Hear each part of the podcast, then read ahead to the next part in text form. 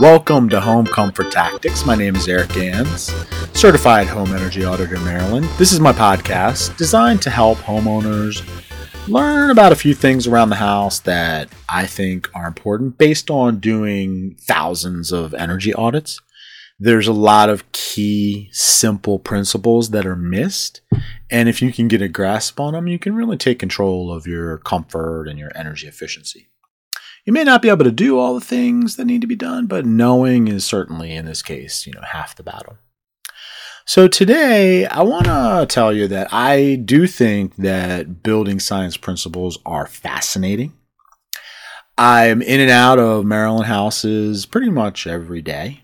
And what I think makes really good sense is for the homeowners that I meet with and I think this can translate over to any homeowner, that they have basic knowledge of three important things around the house and how they're connected.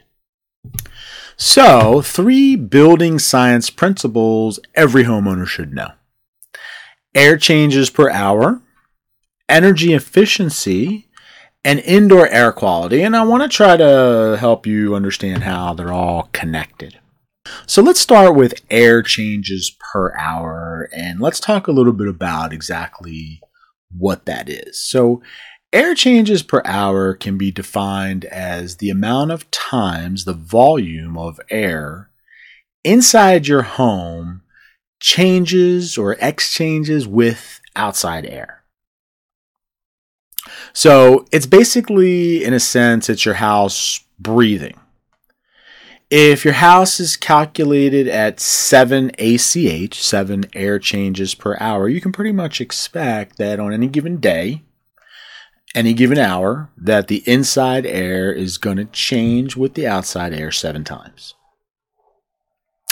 And to give you sort of a frame of reference, new construction where they have the ability to seal everything up before things are closed off the standard, the requirement is three air changes per hour or less to pass the code.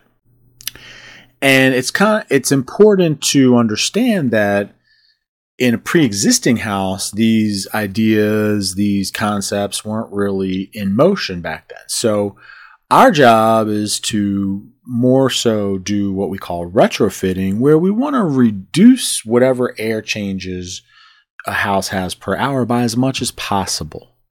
And it also has to be cost effective. So, also to give you a frame of reference, I did a recent energy audit on a fairly standard size house in Maryland. And I have the figures here, so I'm going to kind of go through them with you. But the way that we calculate the air changes per hour for a house, we need two important things. First, we have to get the volume of the house, and that's pretty easy. You just have to get your square footage and your ceiling heights, and you have to do some calculations to get the total volume of the house. And then the other part that's a little harder to ascertain is to get a blower door test reading at a specific negative pressure, which is minus 50 pascals. So in this case, the house had 24,585. That was the volume of the house. And this was a particularly high or leaky house. Still haven't figured out why.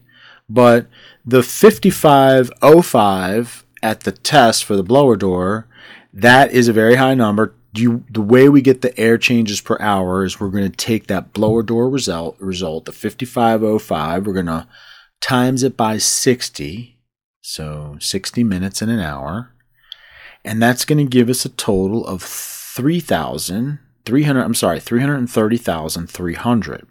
So once again, we're going to take the blower door reading of 5505, we're going to multiply that times the 60 minutes in an hour, and that gives us 330,300. Then we take the volume and we divide the volume into that number. And I've already done the calculation and it was 13 air changes per hour. So that gives you a little perspective there. If a new house is being built and it doesn't matter what size, it could be three times the size of this particular house, but after all is said and done, you are going to have to have and achieve uh, air changes of, of three or less. But in this case, we have a house that's already got drywall, it's got ceilings in place, and we're talking about, you know, 13 air changes per hour. So that's my job, and that's kind of one of the important things of getting an energy audit is how do we reduce that number? That's one of the names of the game. So you got an understanding now, hopefully, of what air changes per hour are. So let's talk a little bit about how that relates to energy efficiency. And yeah, you know, energy efficiency, most people understand generally what that is, but way the way that I want to look at it is controlled versus uncontrolled fresh air.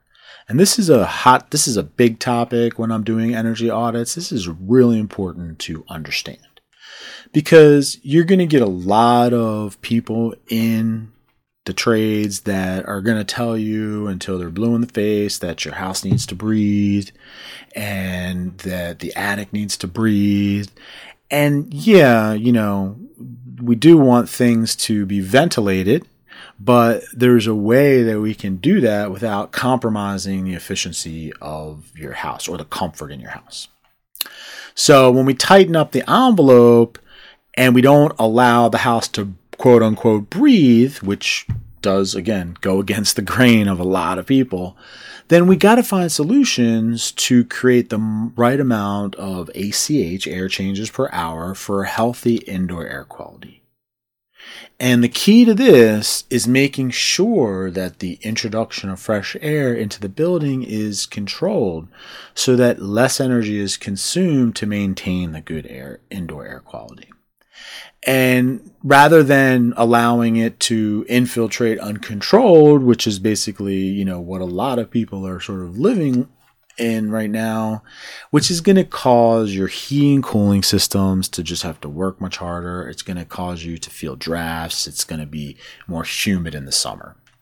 So once again, tighten up the envelope, but we still have to get a stream of fresh air and we do it in a controlled manner so that at the end of the day, you are getting enough air changes per hour to circulate, to keep things healthy, sustainable, uh, you know, clean inside, but you're also using less energy and you gain comfort. So, indoor air quality, what is it exactly? And I think this is the third thing that people really need to understand.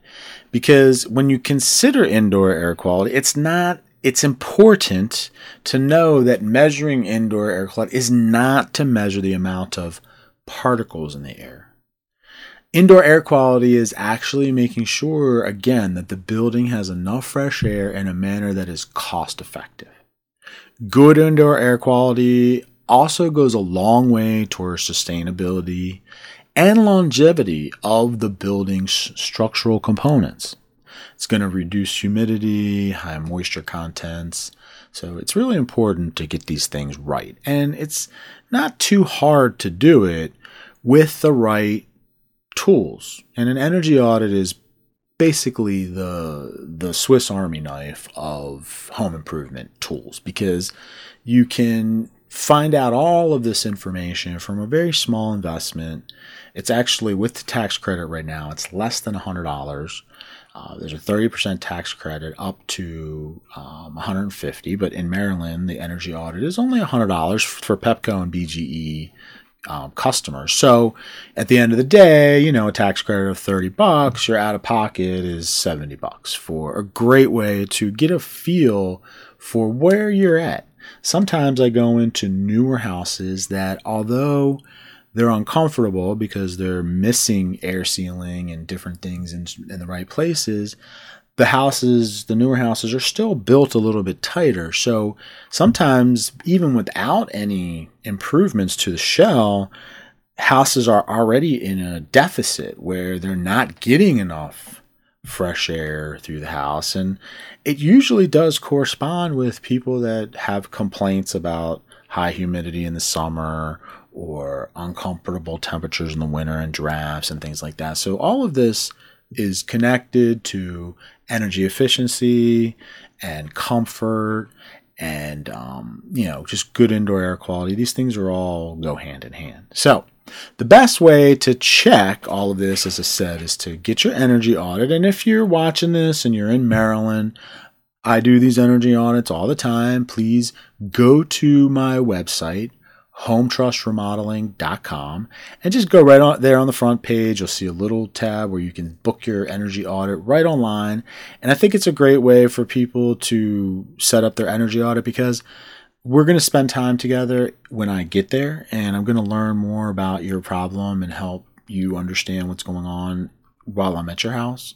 And it also allows you to check what days are available that best meet your schedule. So there's not a lot of back and forth. It's really easy to book it. Allows me to capture a little bit of information and then I can start an email chain with you and we can connect that way. And if you have questions prior to the audit, we can certainly connect ahead of time. But uh, that's the best way to get an energy audit through me. Thank you so much for listening. I hope this has helped you in some way and um, have a great day.